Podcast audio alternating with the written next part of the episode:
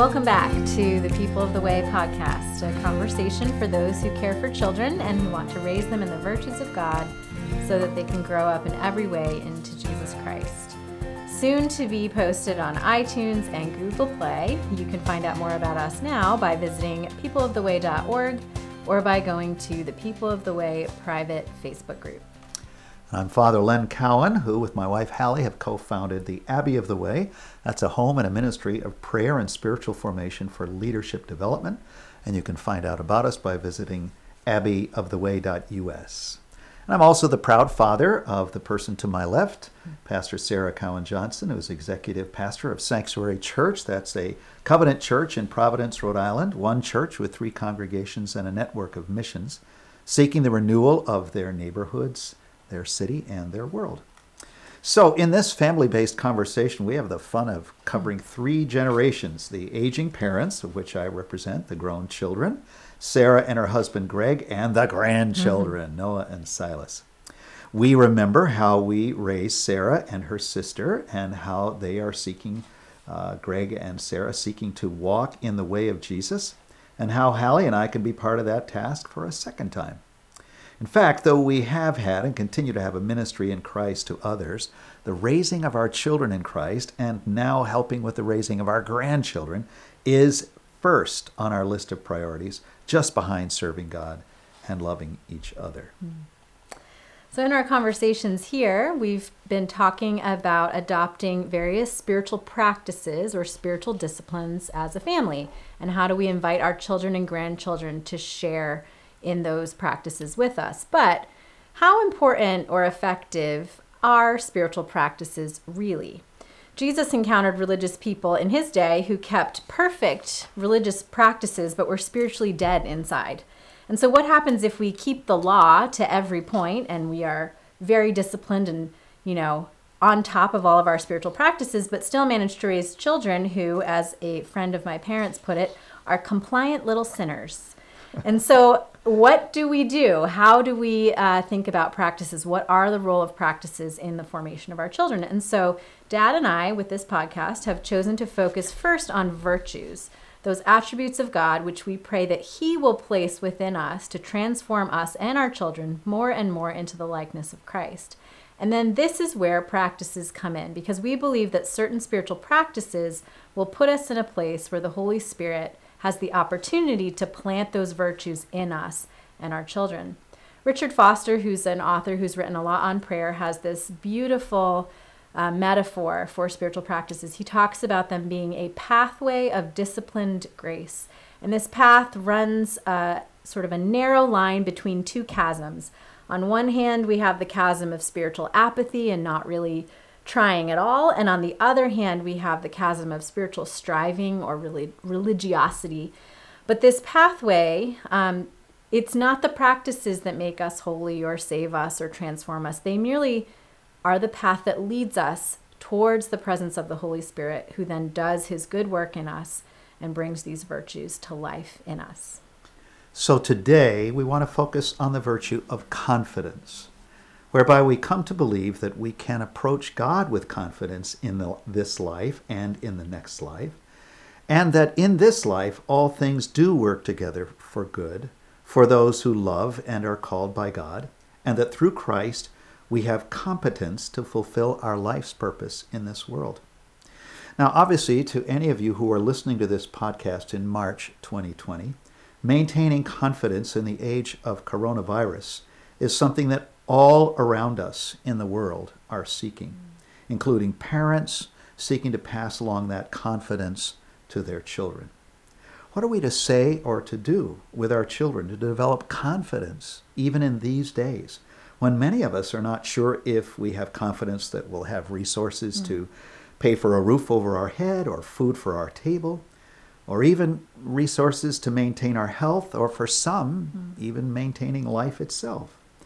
When those things in which we have placed confidence in prior days are so badly shaken or mm-hmm. taken away, what does it mean to mm-hmm. find confidence and to instill that kind of confidence in our children? So, obviously, the confidence that we're talking about is different from the confidence that is instilled in us and in our children by this world, and particularly by the economic and social confidence which many in the West have enjoyed. And neither is it the self confidence uh, attitude of this age in which we're told to kind of pump up ourselves so that we can then pump up our kids and push them forward to achievement and success. Though all of that has been sort of normative or normal in the past, nothing today seems normal at all. And we wonder if we will ever be able to regain our confidence as individuals, as a family, as a nation, and as a world. You see, the virtue of confidence is a virtue which we believe resides first in God, whose seemingly effortless work of creation described in Genesis 1 is a model of confidence. There's a repeated phrase that describes the authority and security of God's nature and actions as He created. It's the simple rephrase, and God said, Let there be. Hmm. It's just this kind of sense that if I say it, it'll happen. Now, there are a lot of people like myself who think that if I say stuff, it'll hmm. happen. That's the curse of, I think, the boomer generation. That's why people say, okay, boomer. But God is able to do that. There's just this sense, maybe you've never thought about this before, but that God is supremely confident in himself. And so, as we encourage ourselves and our children to appreciate the ultimate conf- confidence and security which God has in himself, then we're asking him to give us that same security in him and to respond, as does the psalmist in Psalm 20, verses 7 and 8, when he says, Some trust in chariots, some in horses, but we trust in the name of the Lord our God. They are brought to their knees and fall, but we rise up and stand firm. And so, in these days, though we are grateful for government, for business, for courts, for social servants, for medicine, and for all that they're doing today to try to help us out of this huge jam that the whole world seems to be in, though we're grateful for them, we don't place our ultimate trust in them. For if we do, we and they will surely fall and fail we and our children can rise up and stand firm because we trust in the Lord, who encourages us to respect and to look to such authorities and helpers, but ultimately to draw upon His confidence in Himself and His plan for creation that continues and will instill in us the confidence we need today, right now, this very moment. It's so good and so timely for this moment. Yeah. So, how is it then that we and our children might come to have this sure confidence in God, in themselves, and in others that can lead them out into God's world to fulfill His plan for them? And how does this work in a season in which most of us are being encouraged to stay home, since the world around us seems to be filled with danger in the form of invisible viruses waiting to harm us? How do we help our children to feel confident so that they are able to do the things that God is asking them to do. So, a reminder in this podcast, we discuss ways of intentionally parenting and discipling our children to help them walk in the way of Jesus, including his way of confidence, even in this season. And as we've said before, we do this in different ways for the different stages of faith development in children. But across all of the stages, in orienting ourselves and our, our children such that we can receive the virtue of confidence from God and each other and pass it along to others, there is the spiritual practice of belonging. Belonging to the family and belonging to the family of God, which is the church. So, for children of all ages, uh, particularly for those in the affiliative stage, which is all about belonging and relationships, but really for all the stages, including those going through the questioning phase when some separation or individuation seems to be normal and necessary. Nonetheless, belonging to a family, and we'll put that in quotes, uh, is an essential arena to be developed for discovering and maintaining confidence in the world, in others, in oneself, and in God. Knowing that you belong, that you are beloved, and that you are pleasing within some kind of family system, whether it be your birth family or some other kind of extended family. That was even needed by Jesus in his relationship with his parents and his siblings and with God. For just prior to the end of his private life in ministry as a son and as a co worker in the carpenter shop, and just before the beginning of his public life in ministry as the Messiah, Jesus was told by the Heavenly Father at his baptism, You are my Son, you are the beloved, and with you I am well pleased. In such a context, hearing that, not just once, but repeatedly in a variety of different ways, all three of those areas, that you're chosen, that you're beloved, and that you're pleasing. In such a context, a child, even a 30 year old child, can flourish in confidence because of the confidence placed in that child by those in whom they can be confident. If that's the case, then life is possible no matter what. I'm just going to um, illustrate that really quick. Um, this Valentine's Day, so last month, I got a Valentine card in the mail from dad. And it was this just incredibly poignant, powerful blessing of who I am and why I'm beloved by him and by my mom. It was very short, but I saved that. Um, and yeah, I'm 39, and my dad is still saying, You are my daughter, whom I love, and with you I am well pleased. So, just to illustrate that, yeah, this is for little kids, but this continues well into adulthood. Awesome. Thank you. Yeah, that was wonderful. I loved doing that and love to hear that that actually hit the mark. Yes, That's great. Well, key in a family being able to communicate and foster confidence in their children is this balance between family closeness and family flexibility. So, if you picture in your mind a graph, and what is it called? What is that? Yeah, so this is my favorite kind of chart. It's a two by two grid that makes four quadrants where you put one value on the x axis and one value on the y axis, and you get four different options. And I love this kind of chart so much that I have a friend who jokes that I need a blank uh, canvas of that, you know, a blank grid tattooed on my forearm that I can just pull out and fill in anytime I'm referencing it. Uh, but so dad has a two by two grid for us around ba- the balance between closeness and flexibility. Yeah, so if you picture Sarah's arm now with that thing tattooed on it, the vertical axis describing closeness between the members of the family, from distant down on the bottom to enmeshed, meaning, you know, kind of just Too if close. it's too close, somebody sneezes in Nebraska and somebody in New York says, uh, God bless you. Um, and then a horizontal axis describing flexibility in the family structure from chaotic uh, family structure. You never know who's on first. You never know whether somebody's going to, a parent is going to wake up one morning and act like a two year old, over to rigid on the other side where everybody has their own roles and no changes and, and no questioning at all.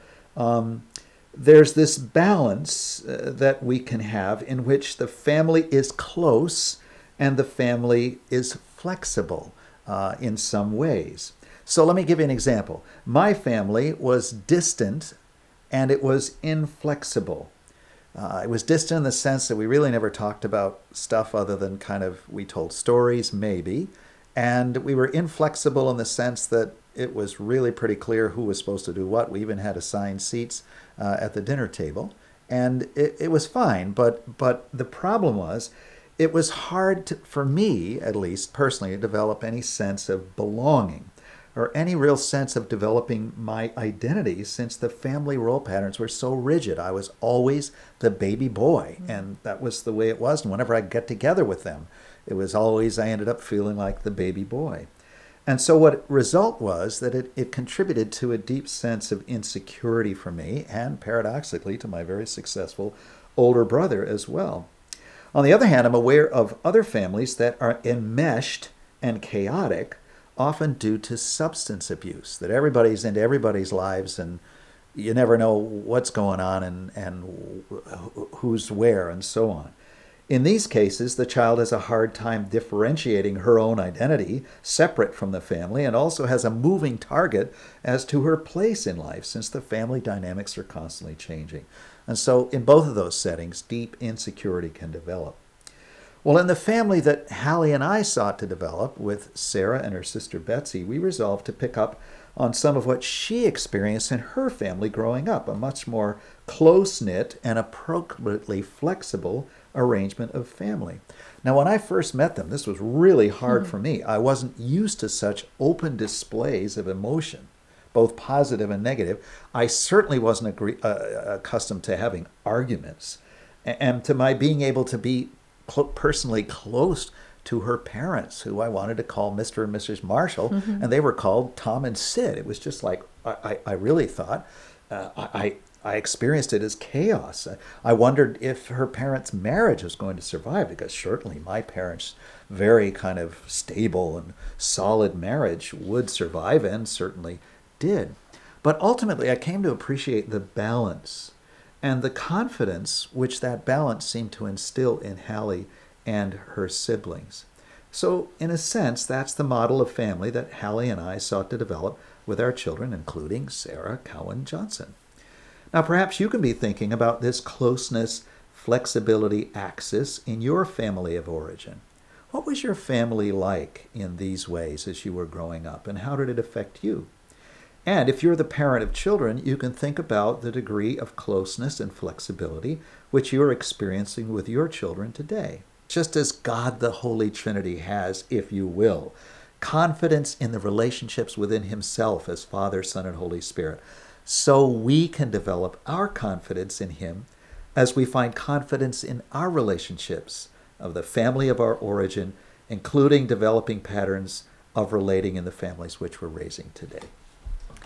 Yeah, so I want to talk just briefly about some ways to cultivate a sense of belonging to the family. How do we help our children to develop confidence in their relationships with us and in their place in the family in a close and flexible family. So these are just a few ideas. You will have many more and better ideas. But um, the first is to think about family rituals. So to think about meals at the table. Um, how do you want to organize your mealtime together? Is there a meal one once a day where you can actually engage each other in conversation? How do we teach our kids to talk to one another? We've been trying to teach our kids how to ask questions. you know, do you have a question for someone at the table? Um, so, mealtime rituals, family prayer times, um, thinking about how do we actually build our rule of life to include times that the family is praying together.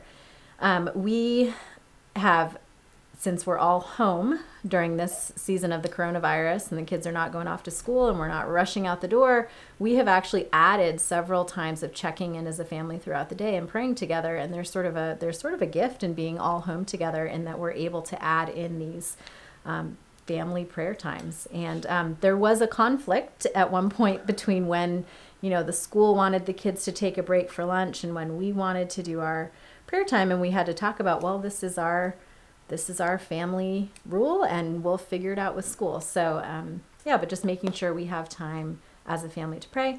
Bedtime rituals, I'm sure all of us are familiar with that. Another idea, and this comes from my colleague at Sanctuary, um, Andrew Mook, he talks about the way they talk about their family name. So we are Mooks, that his last name is Mook. We are Mooks, so we don't do that. Or we are Mooks, so we act this way. And I just thought that's a very powerful way to, to talk about how we live in our family. So we are Johnsons. We do not, um, you know, say disparaging things about our friends, you know, whatever it is, but to actually include your family name there, it's part of cultivating that belonging Wonderful. to family. Another idea, um, to keep a family Sabbath. We call this Family Day in our house. It's Saturday for us.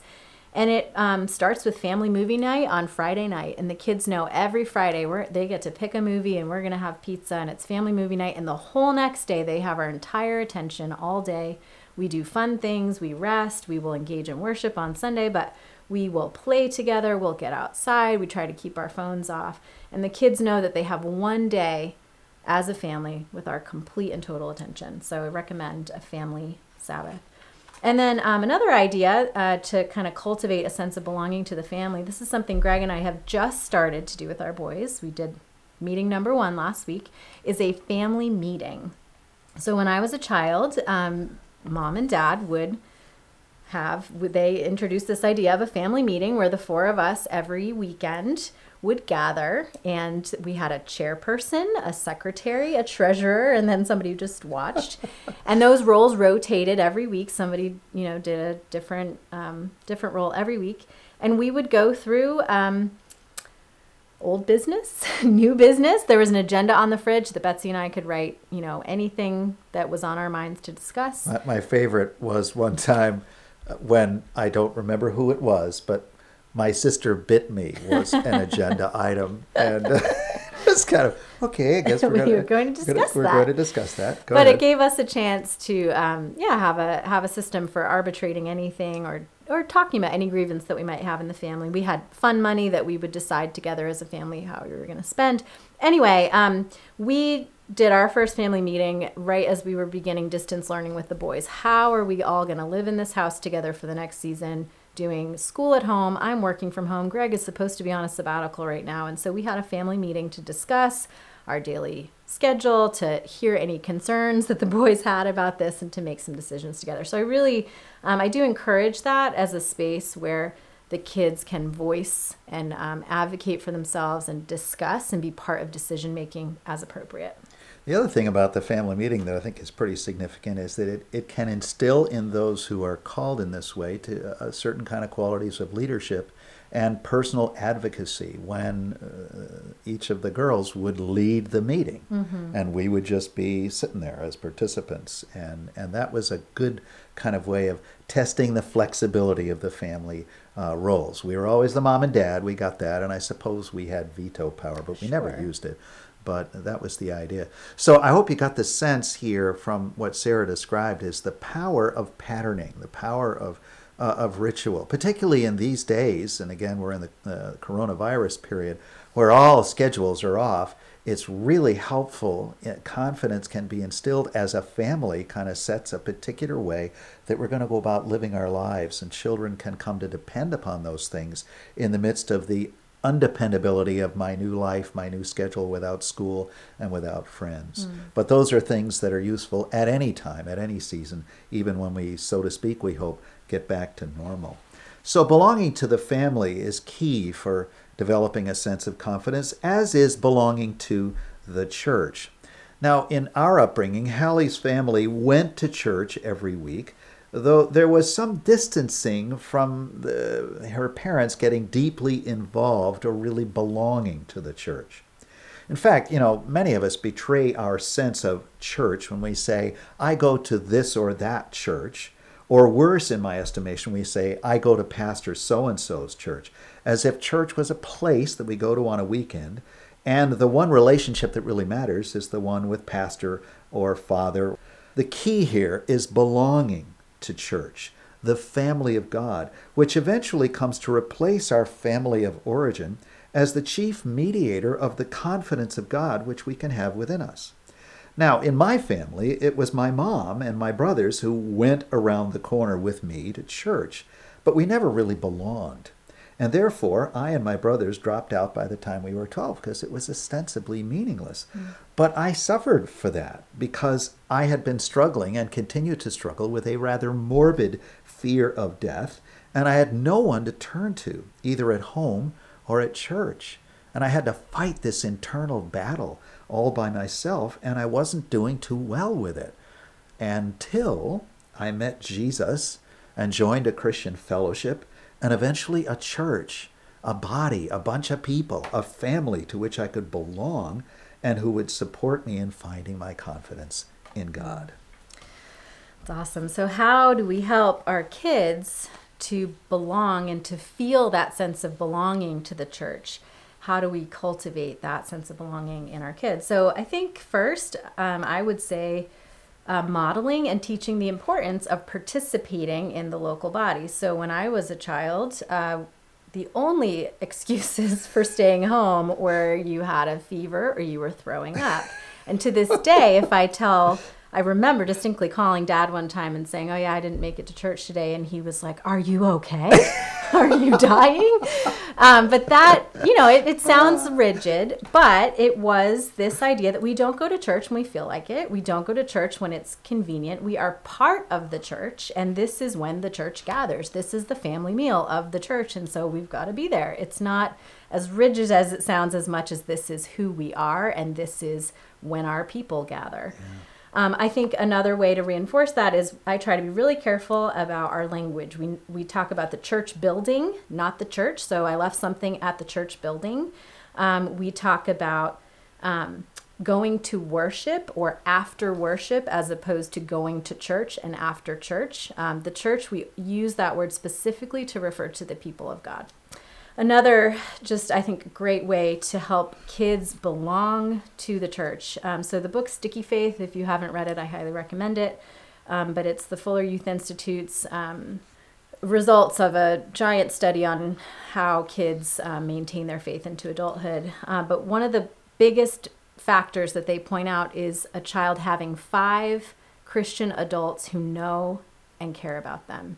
This is not even as involved as a Sunday school teacher or a youth group leader, just somebody else in the local church who knows and loves them. And my kids have five plus, you know.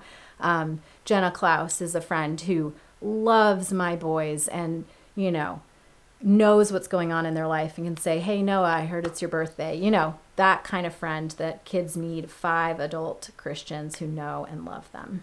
So let's um, briefly consider um, just the different stages and um, some, you know, just kind of quick ideas for cultivating this sense of confidence at um, different stages of faith.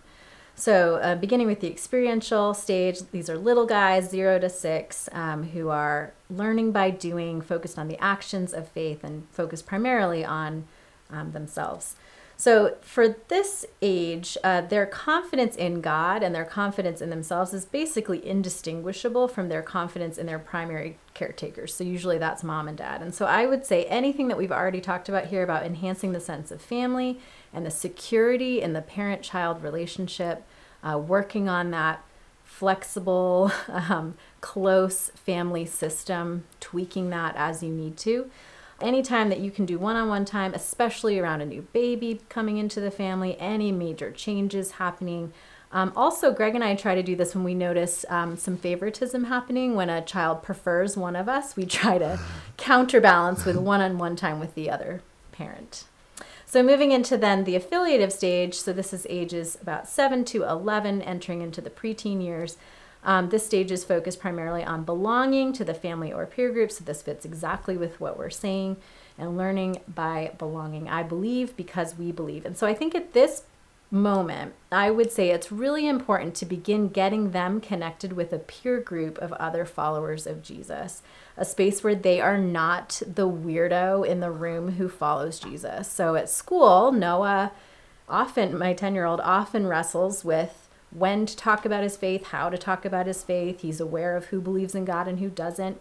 And so, getting him in a space where he's around peers who also love and want to follow Jesus. So, you know, honestly, again, with the coronavirus providing sort of these interesting opportunities yeah, for creativity, um, we began, there's about six or seven 10 and 11 year old boys in our sanctuary congregations that um, they're in three different congregations, so they almost never see each other on Sundays.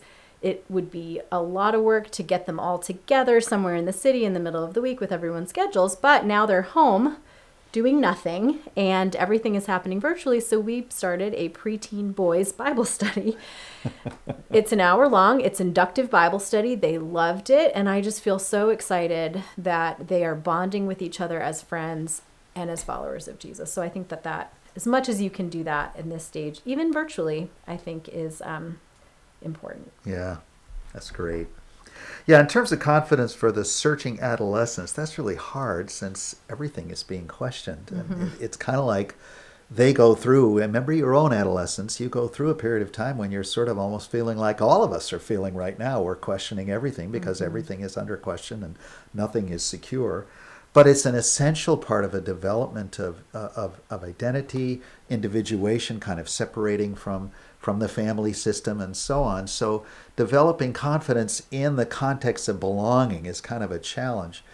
I remember there there was an uh, an older guy that I got to know. That's one of the keys, by the way, to parenting is to find somebody who's done it ahead of you. And there was this wonderful guy in my life who's still in my life um, and I remember I would get together and say, "Hey, Doug, what's what's coming up?" Because mm-hmm. he was a mm-hmm. little older than me, and he had daughters, and I had daughters, and so on.